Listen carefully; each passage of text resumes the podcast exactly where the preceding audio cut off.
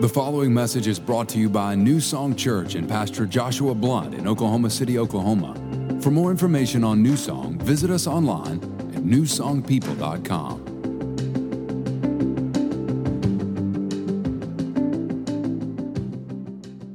1 Corinthians 14. So, we're in a series right now called Within, right? We've been talking about the Holy Spirit and his role in our life, what he wants to do. And I'm hoping that to this point you're feeling pretty good about the Holy Spirit, that you recognize who he is, that he's God, right? That there's God the Father, God the Son, God the Holy Spirit.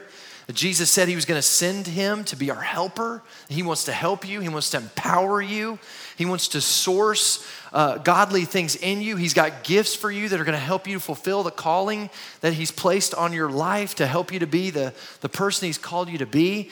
That there's a baptism that you can receive that helps you to immerse yourself in the fullness of him so you can walk in, on a different level. I, I hope that to this point you're going, man, the Holy Spirit is awesome, and I'm so grateful that Jesus uh, made it possible for us to have this relationship with Him.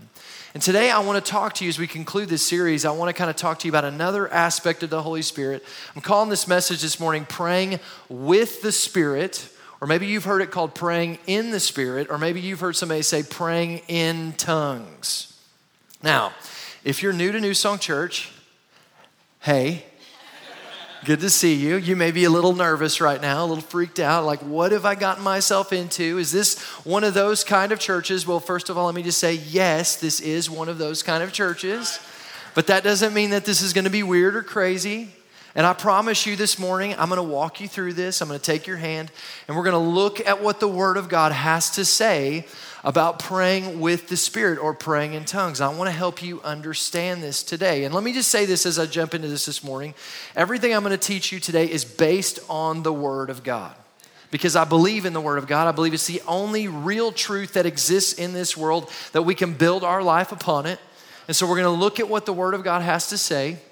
And as we're doing this today, I, I, I, I know that some of you, there's going to be some stuff that maybe kind of tries to rise up in you because maybe you've seen some stuff or heard some stuff, you know, maybe you've seen people like holding up a snake in a sweaty backwoods church praying in tongues, and that's got you a little nervous this morning. I promise you, you will not see that here today, okay? But if, if you have some of this stuff in you, let me just tell you what I'm going to base this on is the Word of God. So if something is rising up in you, nervousness, fear, maybe a little bit of like even anger, something like that, let me just say this is, this is all going to be based on the Word of God. So if something's rising up in you, you got to question whether or not what you were taught was right. Because if we're looking at the Word of God and something other than the fruit of the Spirit is rising up in you, then maybe you've received some bad teaching over the years, all right? But what I want to do is whether you're here today and you're brand new to this, you know nothing about this, praying in the Spirit, praying in tongues, you know nothing about it, or maybe you're here today and you operate, you, you know this, you've, you've walked in this gift before. Wherever you find yourself today, I want to walk you through this, and I believe you're going to leave today having a better understanding of this than ever before so that you can step into this incredible gift God has given us in being able to pray in a prayer language. Sound good? So I want to pray. And I'm just inviting you, I'm asking you to be open to what God wants to do in your life today. So let's pray. Lord, thank you for uh, this incredible church and this incredible service. We thank you, Lord, that as we look to your word today, God, we say that we want all of you. We want everything you have to offer. We trust you, God, and we trust you, Jesus, and we know that the Holy Spirit is God, so we trust the Holy Spirit. And we say, Lord, that we're open and we pray if there's anything in us that needs to be that needs to be pulled out of us. Lord, I pray that the scales would fall off our eyes, that we'd see you the right way. I pray that, that, our, that, that our understanding would be enlightened so that we can know the truth and it can set us free this morning. In Jesus' name, everybody said, Amen. Amen. So be it, right? Okay, so as we jump into this, we talk about praying in the Spirit, praying with the Spirit, praying in tongues. Uh, there's two different categories that this falls into. There's, first of all, there's the gift of tongues, and there is what's called the grace of tongues. Now, real simply, the gift of tongues is when we come together in some kind of a corporate setting where there could be believers and unbelievers present in an environment, and there is a tongue that's given uh, by, the, uh, by the Spirit so, under the influence of the Holy Spirit, a tongue is given under the authority of the church, done in order and decent in order. A tongue is given, and then it's followed by an interpretation of that tongue. So in other words, someone would get up and they would share a tongue and we'd all we wouldn't really understand what they were saying, but then someone else inspired by the Holy Spirit would give an interpretation that lets us know what God was saying through that tongue. And in a church setting or an environment where there's unbelievers and believers present in a group, that's how that gift is supposed to function. Because it's a gift of the Spirit, and the gifts of the Spirit are used for edification, they're used for edification, and they're used for encouragement. And if I just get up here this morning and I start praying in the Spirit and there's no interpretation, guess what? You're not going to receive any edification and any encouragement from that. In fact, the Bible actually tells us that people who are not believers would hear that and they would think that, that we're a little crazy. Look at this with me 1 Corinthians 14. I told you to turn there, verse 23. And we're going to camp out pretty much in 1 Corinthians 14 for the most part today, so you can, you can live there this morning. It says this So if the whole church comes together and everyone speaks in tongues, and inquirers or unbelievers come in. So that means people who are interested in this, they're interested in Jesus, they're checking this out. They're not quite believers yet. They come in and they hear just people praying in the Spirit. Look at what it says Will they not say that you are out of your mind? Why? Because they, they have no idea what's going on.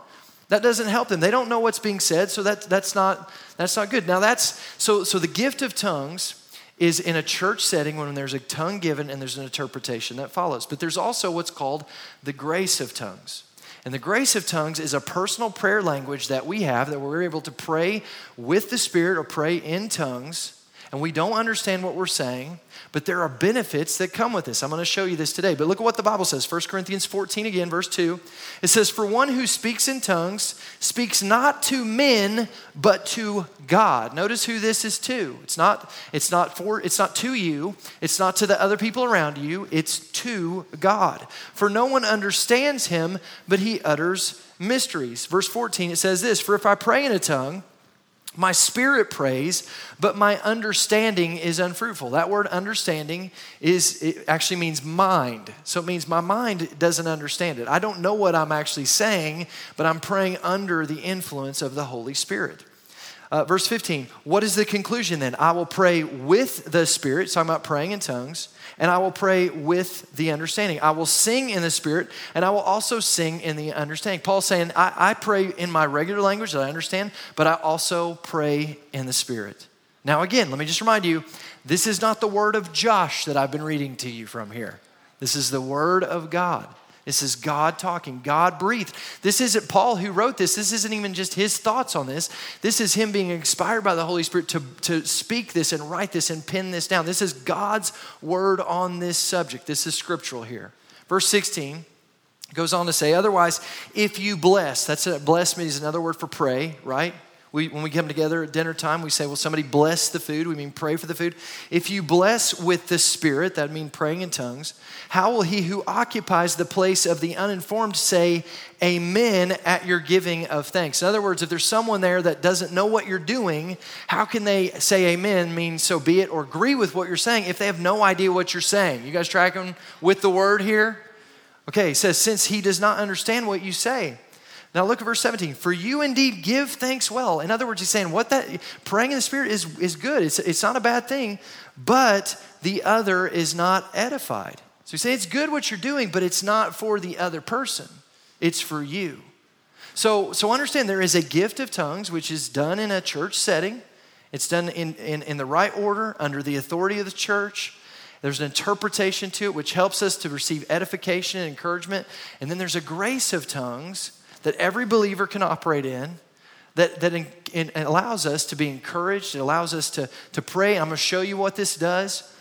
And that's really what I want to focus in on today. I want to, I want to talk to you about this grace of tongues because this is something that every believer can have in operation in their life. Every person who's received the baptism of the Holy Spirit can pray in a prayer language, can pray in the Spirit, and there's some incredible things that come along with this. All right? So I've got three points for you this morning that'll help you understand this in a greater way. And here's the first one, all right? If you want to understand a little bit more about praying with the Spirit, you need to understand this it is scriptural. What I'm talking to you about today is scriptural, it's in agreement with the word. Now, I got a question for you this morning. How many of you in here would say that it's always okay to talk to God? If, you, if that's you, raise up your hand. Raise up your hand. That if you believe that it's always okay to talk to God. Okay, how, is there anyone in here that thinks that there's that sometimes it's not okay to talk to God. Is there anyone that believes that? That's you? You can lift up your hand. Okay, no one lifted up their hand. Okay, so we all agree that there, it's always okay to talk to God and it's never not okay to talk to God. Like we always have the ability to talk to God. Now look at this 1 Corinthians 14, verse 2 says, For he who speaks in a tongue does not speak to men, check this out, but to God. Okay, so we just all agreed that it's always okay to talk to God, right? We said that. And this verse tells us that when we pray in the Spirit, when we pray in a tongue, that we're talking to God. So if we all agree that it's never wrong to talk to God and praying in the Spirit is talking to God, then it's never wrong to pray in the Spirit. You guys tracking with me this morning? That's pretty simple, isn't it? But see, there's an enemy of your life who doesn't want you to know this. He doesn't want you to believe this. He doesn't want you to see how important this can be and how powerful this can be in your life. And so he's going to do everything he can to try to make this look weird to you, to show you stuff that's going to freak you out about this, to convince you that that's just for those wild backwoods Christian people, that that's not an operation today. He's going to do everything he can because he doesn't want you talking to God at this level. And so there's some, there's some myths involved that a lot of us come to believe. So I want to blow up some of these myths this morning. Four myths that sometimes we, we, we come to believe when it comes to praying the Spirit is here's the first one is that you can speak fluently the first day. That, that the moment you receive the gift of being able to pray in the Spirit, that you should just be able to do it really good right off the bat. Now, let me ask you something. How many of you took like a, a second language in high school or anything? The first day that you walked into that class and you got an introduction, were you able to walk out of that class that day and you were just eloquent and fluent in that language that day? Was that you? No, that wasn't me either.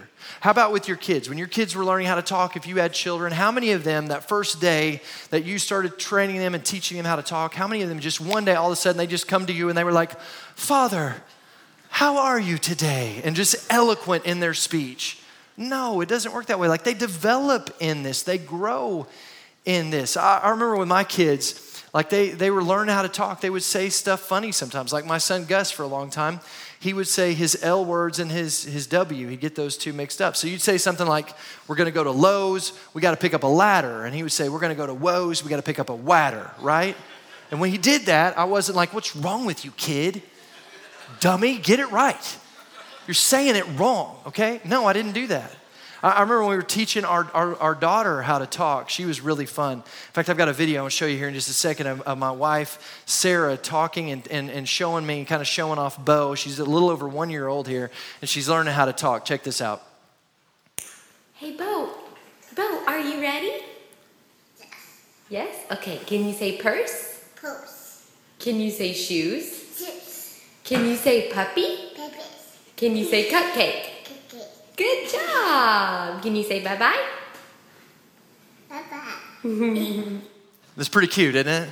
Is anyone offended by that this morning? No. Like when she was learning how to do that and she's saying cupcake, and I'm like, Bo, say cupcake. And she says cupcake. I wasn't like, no, it's cupcake. Dummy, what's wrong with you? Like, no, we don't do that because I understand, like, she's growing in this, she's developing in this. Listen, the walk with God is a walk with God. And we grow in it and we develop in it. You know, today I pray in my English language better than I did when I first got started. I've grown in that. I know how to pray the Word of God and the will of God. I've grown in that ability to pray because I've grown and matured in my walk with God and understanding how to pray and my boldness to pray. I'm better at it than I was when I first got started. I'm a better preacher today than when I first got started. First time I ever got up to preach, I was given a 30 minute message to preach at a camp. I got up and I preached, no joke, for four minutes. And I preached everything I knew. I went through the entire Bible in four minutes and I was sweating and struggling and I was terrible. Today, I can do this a lot better than I could back then. Why? Because I've grown and I've developed in it. Listen, praying in the Spirit's the same way. You're not just going to be eloquent and amazing at it the first time. Now, now here's the thing is that some people they hear other people that are good at it and when they're first getting started they think, "Well, they have it and I don't maybe." Like my, my mom's here this morning. My mom has been praying in the Spirit for 40 plus years. I don't know exactly how long, but a long time. And I would bet in, in the 40 years that she's been doing this, she hasn't missed more than maybe a handful of days where she didn't do this at least a little bit that day. And so if you hear my mom pray in the Spirit, like she's good at it. Like you hear and you're like, dude, that's a legit language coming out of that woman. But I've also heard people that are new at this, they're just getting started, and you hear them, and they're not necessarily as good. They're kind of just learning, kind of like Bo in that little video where she's just learning how to talk. But we don't we don't look at them and say, well, you don't you can't do it, you don't have it, and she does. Just like I wouldn't look at my daughter Bo and go, well, no, you can't speak because you're not good at it yet. You guys tracking with me this morning? You're not going to be eloquent and fluent in it the first day, but that doesn't mean you don't have it. What you do is you just begin to do it on a daily basis and you practice it. And as you practice it, you grow in it and you get better at it and you get more eloquent in it. So the myth is that you're not fluent the first day. Don't let that frustrate you. If you're doing this for the first time and you're going, I don't sound like them, it's not about them. This is between you and God. So God will meet you right where you are. And guess what? When you do it, even if it's just a few words, God hears you and He's a proud Father. He loves you and he's so excited about you taking that step. Here's the second thing some people believe, second myth, is that you can't control it. That this is just gonna hit you and take you over. You'll be in Walmart one day in aisle four, and all of a sudden, boom, it hits you. And you run up to the front and get on the microphone and just start praying in the Spirit. Doesn't work that way. Listen, I'm, I'm operating in one of the gifts of the Spirit right now, preaching and teaching. And I am not out of control. Like, I'm not right now in a trance. I don't walk off when this is over and I'm like, oh, babe, what happened today? I have no idea. no. Now, I'm, a, I'm operating under the anointing, but I'm well aware of what's happening. And I've prepared a message, and the, the Holy Spirit is working with me to communicate it to this service the way He wants it communicated. But I'm, I'm in control. I'm not out of control. Like the spirit of preaching and teaching doesn't hit me at like Chuck E. Cheese, and I run up and push Chucky to the side, and I'm like, children, and I'm out of control. And when it's over, I'm like, hun, what happened? I heard five kids got saved at Chuck E. Cheese today because of me. No, it doesn't happen that way. You're in control, okay? God always operates in your will. Look at, look at this with me. 1 Corinthians 14, 14 says this For if I pray in a tongue, my spirit prays, but my understanding is unfruitful. Notice the word if. You know what if means? It means it's a choice. I get to choose. Verse 15, 1 Corinthians 14, 15. What is the conclusion then? I will pray in the Spirit. I will also pray with the understanding. I will. I will means I choose to do something. If you invite me to go to a movie with you, I will go or I will not go. It's a choice, right? And this is a choice. God, listen, God always operates and functions in your life according to your willingness to allow Him in. You have to bend your will to the will of God if you want to see Him work in your life. It's a choice that you make. I remember when we first started the church, we were doing some altar counseling training. You know, at the end of the service, when I invite the altar ministers up, just so you know, they've been trained. Like we've taught them how to pray with you and what to pray for you and how to how to function and operate in this in a good way according to what we believe God's calling us to do. And so we were doing some training early on, and this lady came to me and she said, Hey, I went to the training. I thought it was really good, but there's one thing I got to just let you in on. I pray in the Spirit a lot. And sometimes it, it, I pray in the Spirit so much that it just starts happening and I can't really control it. So I can't promise you that I'm not going to be down at the altar and this won't just hit me and I won't just start praying in the Spirit. And I said, Well, um, you can't be on our altar ministry team then because that's not in agreement with the Word of God. That's not how it works. And I can't have you down here. Listen, what if there's someone in the service and they're new to church? They're new to the things of God, just kind of checking this out and, and they hear a message and they want to come down and maybe believe God for healing or believe God for some freedom in some area of their life, and someone just lays hands on them and starts shaking them and praying in the Spirit, they're going to be like, What is this? They may never come back here again. They may never come back to church again. It's a big deal. So we're going to do things decent and in order, the way God has called us to do it. So, so listen, if you're here this morning and you're kind of going, I don't know about this place, you know, I've been going here for a while, but it sounds like it's taken a turn. No, no. Listen, this is stuff we've been doing from the beginning of this church. This has been an operation here. I've been praying the Spirit from for years now, and not nothing's about to change. We're just trying to teach you so you can change and experience what God has for you this morning but you're in control. It's not going to take you over. In fact, think about this. In 1 Corinthians 14, Paul is teaching about when and how to function with this, with, with the gift of, the, of praying in the Spirit. So, why would he teach us when and how to do it if it's out of our control? That makes sense? Why would he, inspired by the Spirit of God, teach us when to do it and how to do it if it doesn't really matter, anyways? It's just going to happen the way it's going to happen. Doesn't make sense, does it? So you can't control this. Here's the, the third myth that some people believe is that I could get a demon. I, I know we're laughing, but it, there's some people that they've been taught that. That if you open yourself up to the Spirit, that you could receive something that, you know, demonic oppression could come against you and ruin your life. So it's better you just avoid this. Well, Jesus addressed this. Look at this with me. Luke 11, verse 11, Jesus said this. Jesus, remember him? He's a big deal. He said this. He says, If a son asks for bread from any father among you, will he give him a stone? Or if he asks for a fish, will he give him a serpent? Notice that word serpent. Uh, instead of a fish. Or if he asks for an egg, will he offer him a scorpion? Notice serpent and scorpion. And by the way, that's a bad dad right there. Dad, can I have an egg? Can I have some breakfast? No, but here's a scorpion. Like, bad dad. Bad dadding right there. Don't do that. So, so what's God saying? God's not going to give you something bad when you're asking for something good, right? A good father wouldn't do that. God's a good father. In fact, look at what he says. If you then, being evil, know how to give good gifts to your children, hey, Jesus, what's up with that? Like, did you just call me evil? Kinda, yeah. Because here's what he's saying He's not saying you're evil, he's saying the best father on this planet compared to Father God is evil in that sight.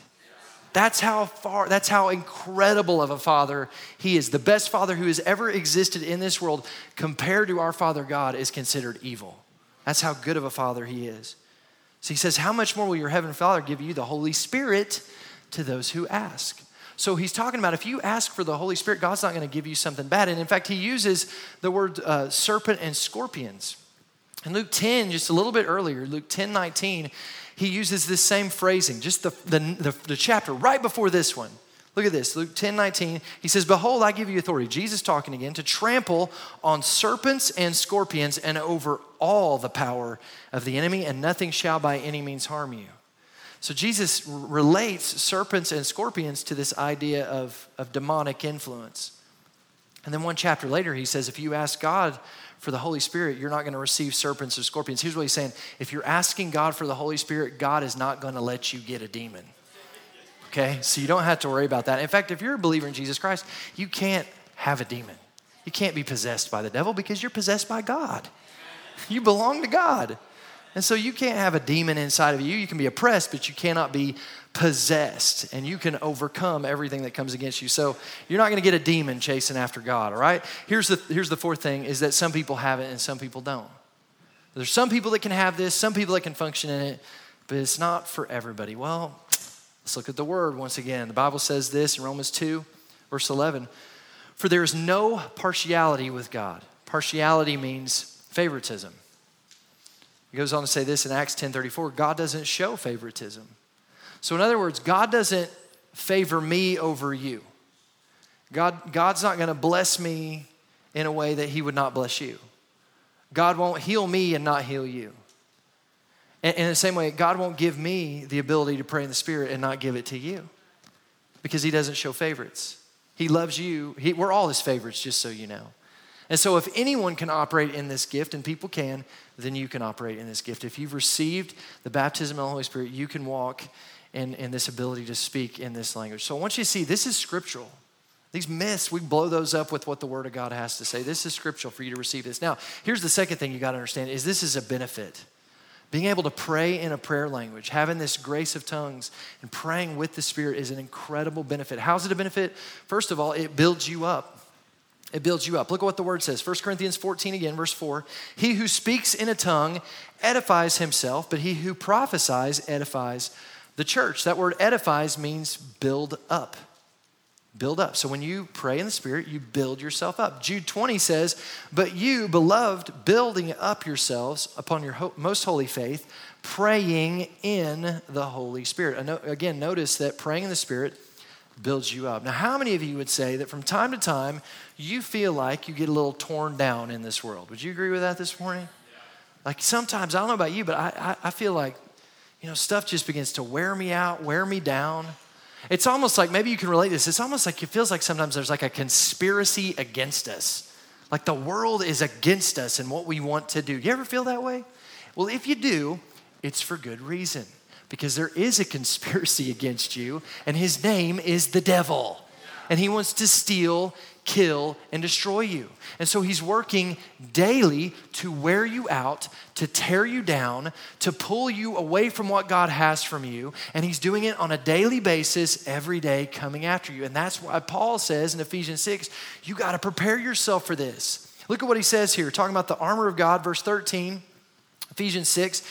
Paul says, Take up the whole. Everybody say, whole the whole armor of God. He says, take it up, which means you got to put it on. You got to pick this up yourself. It's not just going to happen automatically, it's something you have to do. Put on the whole armor of God. Take it up that you may be able to withstand in the evil day. How many of you would say that we live in evil days? There are things going on. There is evil in this world. It still exists. We can overcome it, but it still exists in this world. And he says, and having done all, everybody say all, all. having done all to stand. But Paul's saying, listen, we're living in evil times. There's an enemy coming against you, and he's going to try to attack you. And so you got to put on this armor. You got to take it up on a daily basis, and you got to put on every piece of it. Not put on some of it, put on every piece of it. And then he begins to list off the different pieces. Verse 14 Stand, therefore, having girded your waist with truth. Talking about knowing what the word of God has to say. Put on the breastplate of righteousness. Recognize who you are in Jesus Christ. Having shod your feet with the preparation of the gospel of peace. Be prepared to bring this message message of Jesus Christ, this peace to the world. Above all, taking up the shield of faith, having faith in God and His ability to move in your life, with which you'll be able to quench all the fiery darts of the wicked one. When he attacks you, you know your faith is in God and not in your own ability to take care of yourself. And take the helmet of salvation. In other words, cover your mind with what Jesus has done through the cross for you and the sword of the Spirit, which is the Word of God. Now, stop. Don't read anymore. Don't read the next part. Stop it. Okay, stop right there. Okay, verse uh, uh, where it says God, and then praying. There's, there's that's a that's a verse break right there. It's 17 starts right there. Okay. All right. Now at the end where it says God, there. Quit reading ahead. Stop it. At the end there where it says God, what is that? That's a semicolon, isn't it? So does that mean the sentence is over? What does that mean? It means it's a pause, right? It means the thought is not complete. Now, what have we been talking about up to this point? Putting on the whole armor of God, listing off all the different pieces of the armor of God, and the sentence ain't over. And look at what it says. Now you can read on with me. Ready? Praying always with all prayer and supplication in the Spirit. Bing. Are lights going on for anybody? Is it possible that we've been ending the sentence where the pause is, thinking we're putting on the whole armor of God. This verse tells us listen, that praying in the Spirit is a part of the armor of God. Do you see that? That's the Bible. So, is it possible that maybe some of what we're struggling with, maybe some of the areas of our life where we're being beat down, is because we haven't been putting on all the armor like Paul said to? That there's some openings in our life where we're being stolen from and we're being worn out and, and beat up because we're not fully embracing everything that God has made available to us through the armor of God? Listen, church, don't stop at the pause. Don't stop at the pause. This is an incredible benefit God has given you to build you up and to protect you and help you to, to overcome the one who's trying to tear you down. Don't stop at the pause. Here's the second benefit is it covers your ignorance. Praying the Spirit covers your ignorance. And I love this because I know that I don't know it all. Anybody in here know it all? Good. No one raised your hand. Because if you would have, you would have proven that you don't know it all. We don't know it all. Like we're we're ignorant. Now, ignorant doesn't mean you're dumb. It means you just don't know. There's some stuff you don't know, and there's just some stuff we don't know. Now, here's how it works with God anything that we get from God, that we receive from God, we receive through prayer. Prayer is the avenue through which God sources stuff to us and sources stuff through us in this world. We have to pray. If you want to receive anything from God, it comes through prayer. Now, in Matthew 6, Jesus is talking to his disciples, and they come to him and they say, Jesus, teach us how to pray, because they're recognizing prayer is a big deal. And so now they're saying, Jesus, we want to know from you, because you're Jesus, how to pray. Now, check this out with me Matthew 6, verse 8. Jesus says this He says, For your Father knows the things that you have need of before you ask Him. That's interesting. So before you go to God in prayer, He already knows what you need. And then look what it says In this manner, therefore pray. And then he gives them the model prayer Our Father who art in heaven, hallowed be thy name. And, and when he does that, he's not saying pray this prayer. He's saying this is the model, this is the framework for how you pray properly. But, but notice what he says at the beginning Your Father already knows what you have need of, therefore pray. So he says, Your Father knows, but you still got to pray. So think about this I, I'm a father, I got kids, and if my kids come to me with a need, like, uh, like not a, not a desire, not a want. Like my son came to me on Friday and said, Dad, I need some new Jordans. And I said, No, you don't.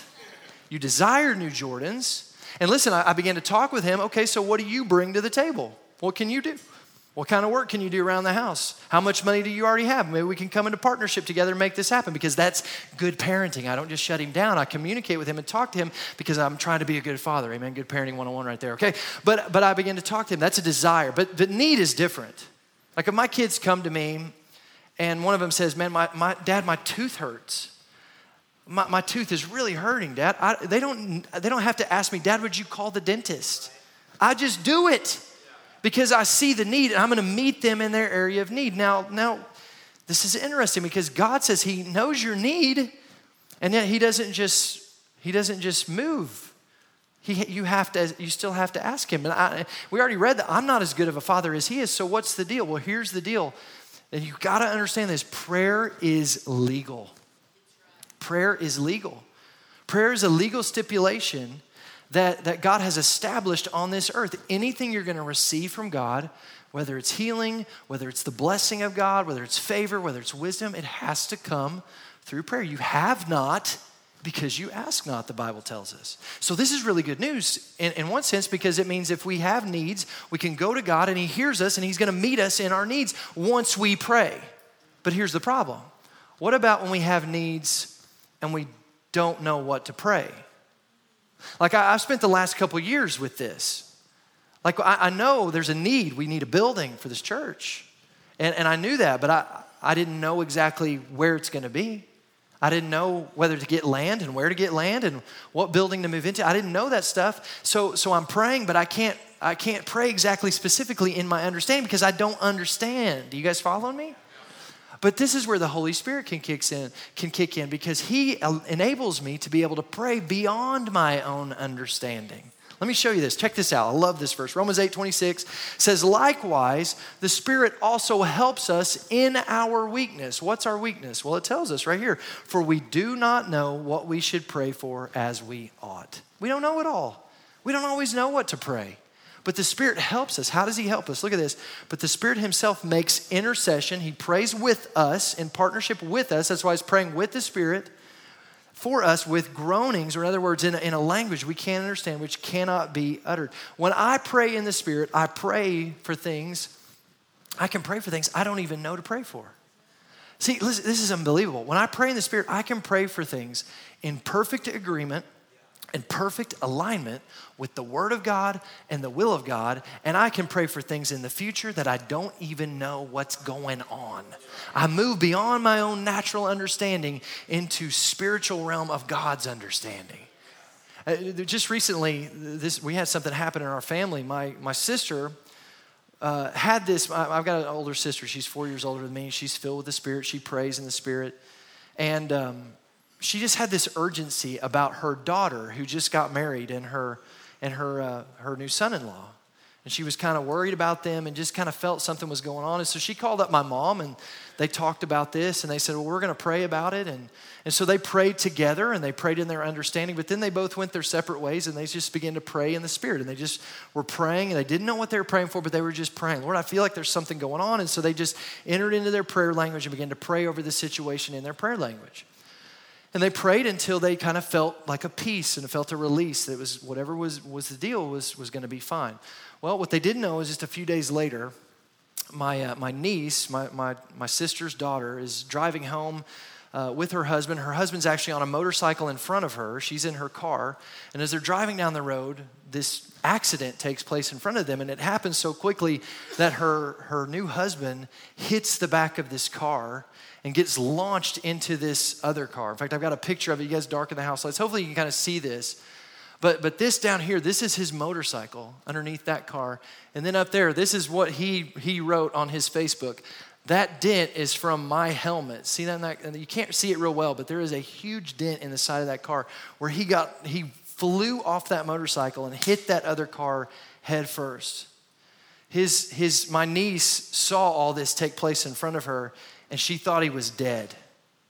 And so she gets out of her car, runs over to him, and he's, he's conscious and he's okay. And he has like a little bit of road rash. They take him to the hospital, check him out. No major injuries, no broken bones, no concussion, no nothing. It's a miracle. And, and, and I believe what my, what my sister and my mom were picking up in prayer was that. Now they didn't know. God didn't say there's going to be an accident, and uh, no, he just he just began to. And as they were praying the Spirit, I believe they were praying specifically about that, and God was able to breathe on that prayer and move based on that prayer and meet them in their area of need, which He needs to live. Amen.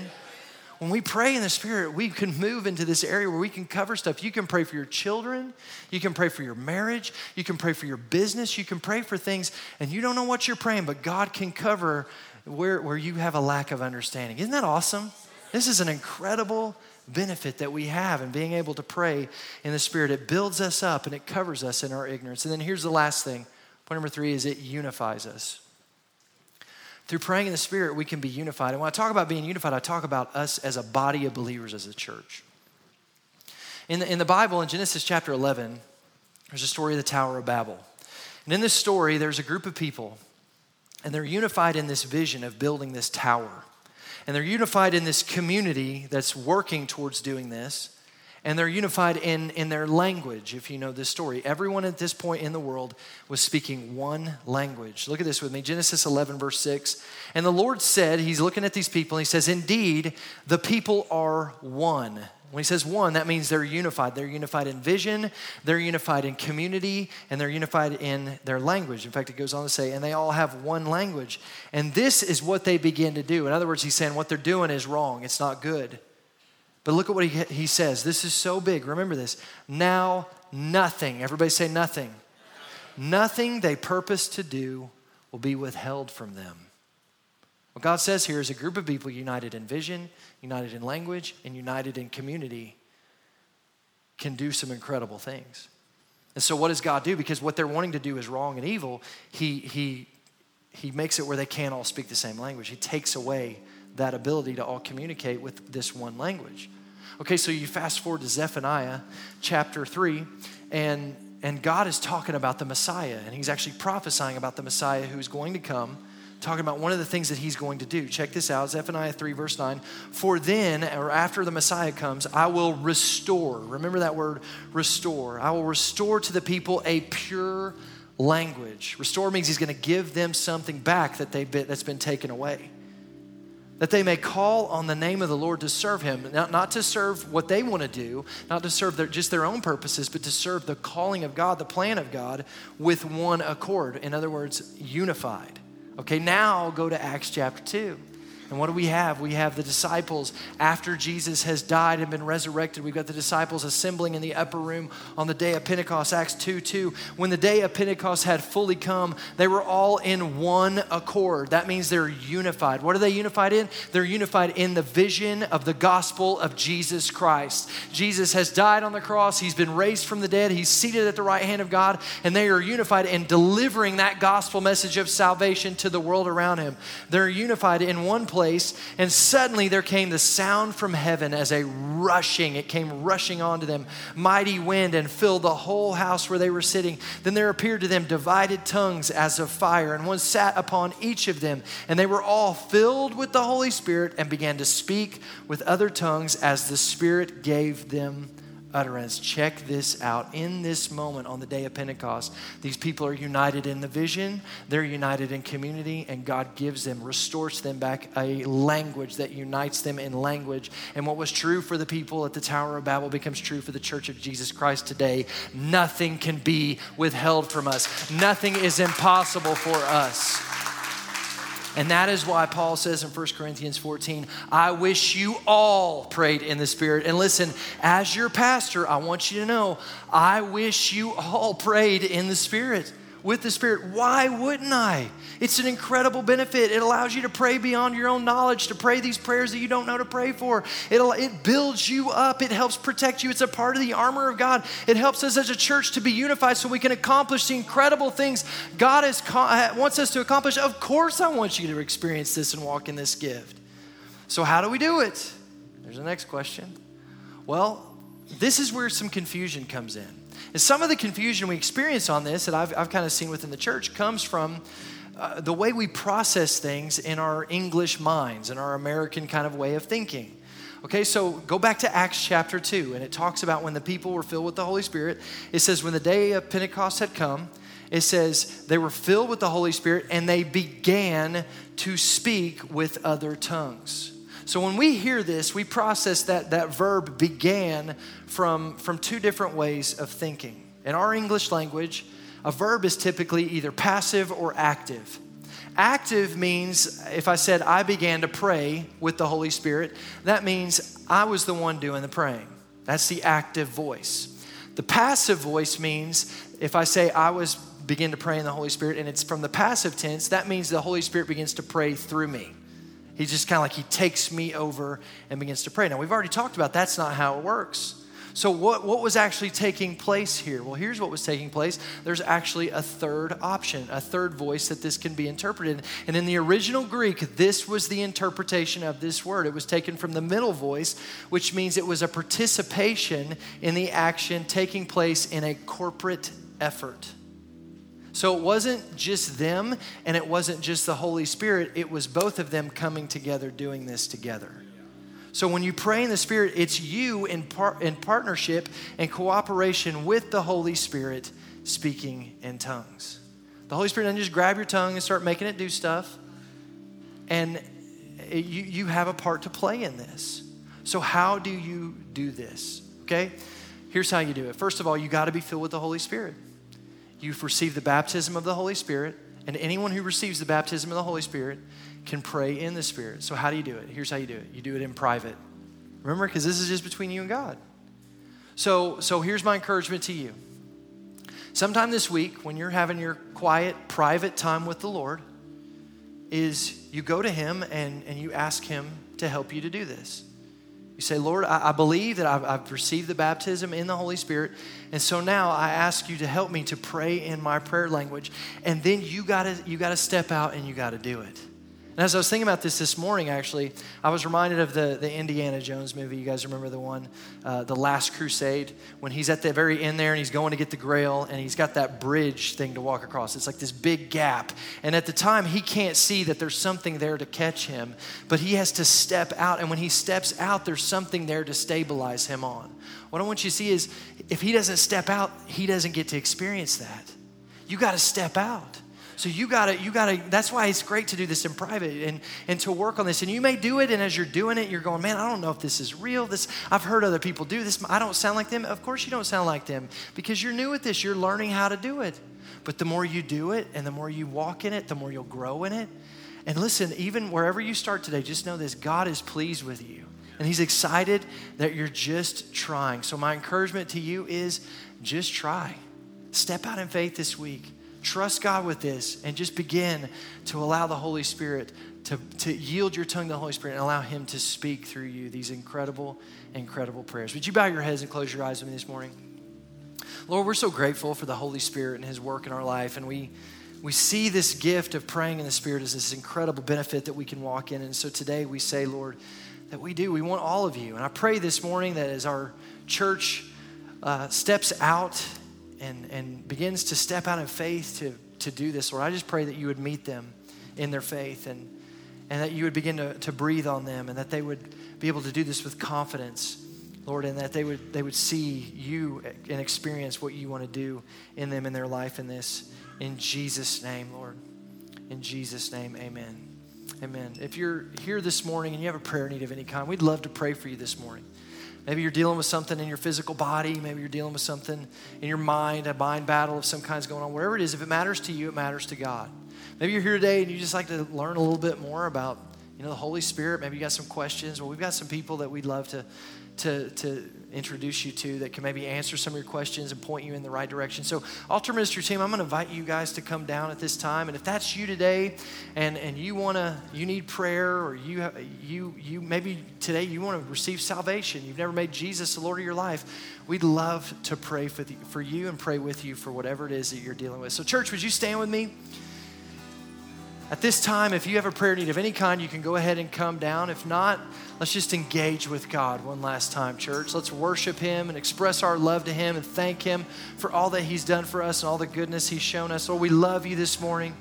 We thank you for the gift of the Holy Spirit. We thank you for this series where we've learned so much about this incredible person that you've sent to help us, God. Thank you for giving our church the boldness to step out in faith and experience all that you have for us. And I pray that there's anyone here today that has a prayer of any kind, that you'd embolden them right now to step out and receive what you have for them. In Jesus' name, amen. Thanks for listening to this week's message from New Song Church. If you have a prayer need or would like more information about New Song, you can email info at newsongpeople.com. If you would like to partner with New Song through giving, go to www.newsongpeople.com forward slash give. And if you want to stay connected to New Song, you can find us on Facebook, Instagram, and Twitter by searching for New Song People.